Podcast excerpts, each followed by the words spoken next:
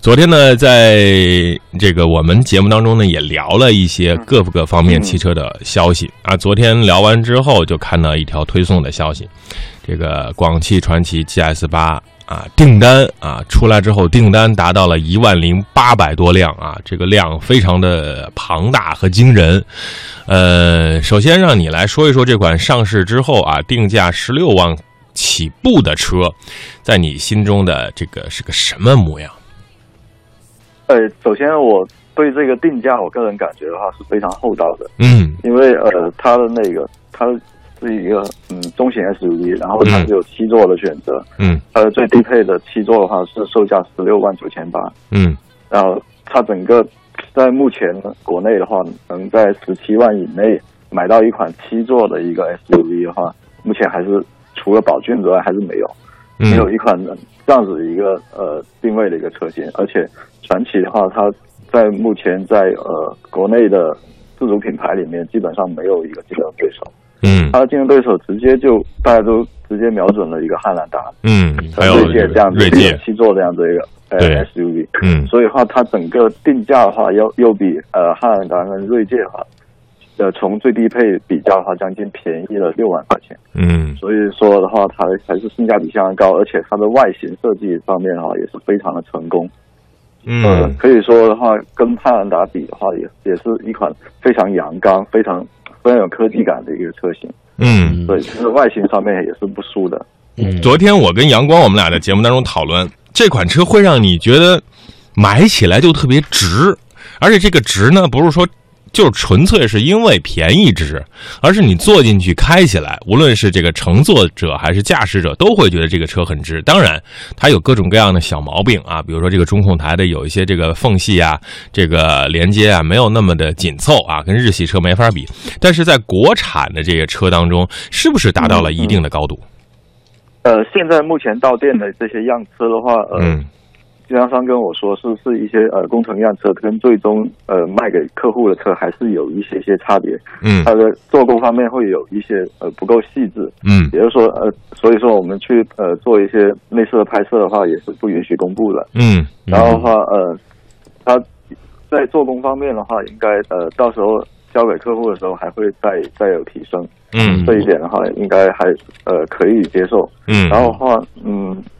呃，觉得的话，它这个车的那个配置的话，嗯也是相当高的。嗯然后的话，呃，空间方面的那一些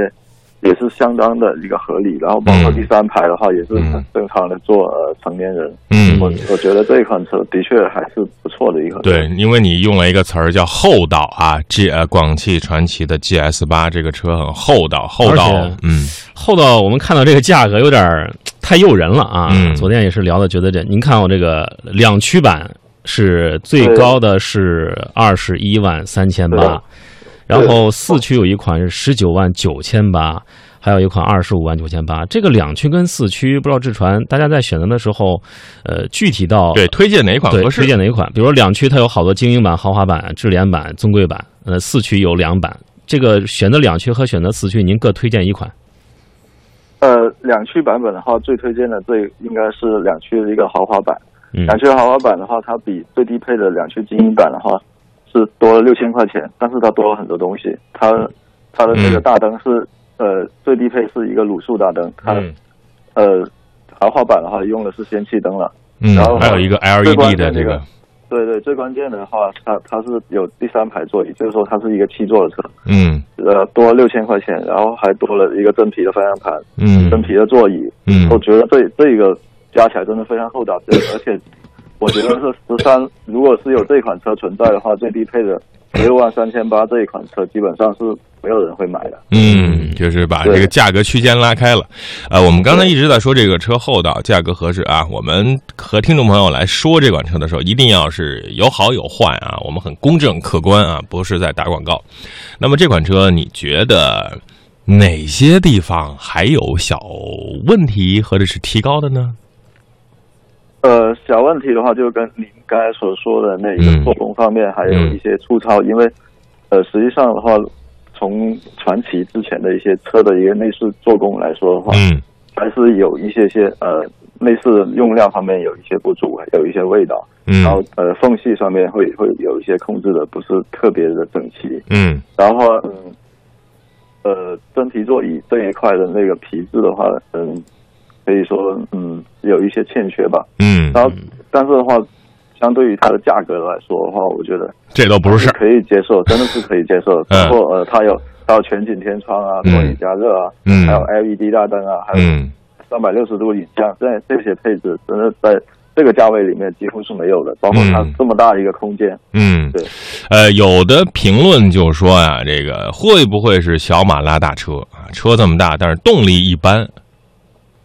呃，这一款车的话，配置的是二点零 T 的一个发动机，然后扭矩是跟它的那个标称一样，是三百二十牛的一个扭矩。嗯它哼推动这一款车的话，应该不会有太大的问题。嗯嗯呃，而且用的是呃爱信的一个六六速手自一体的一个变速箱。嗯呃，在日常使用的话，如果不激烈驾驶的话，它的嗯动力应该是够用的。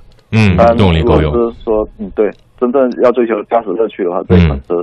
其实这么大的车都很难有一些很很好的驾驶乐趣。嗯，我身边有些朋友说这款车呀，调教有点像那个日系的车型。您觉得这个调教怎么样啊？因为它前面是前麦弗逊，后多连杆儿，呃，舒适性不知道您怎么看？呃，这一款车的话，呃，舒适性的话还还算是比较日系的一个风格，整个车的那个调教方面还是是相对于相对日日系的一个风格。就是那个发动机的话，它那个涡轮发动机，呃，到了涡轮启动的时候，它顿挫有一点大，嗯对，嗯，呃顿其挫他有都点大。都是比较比较正常的一个表现。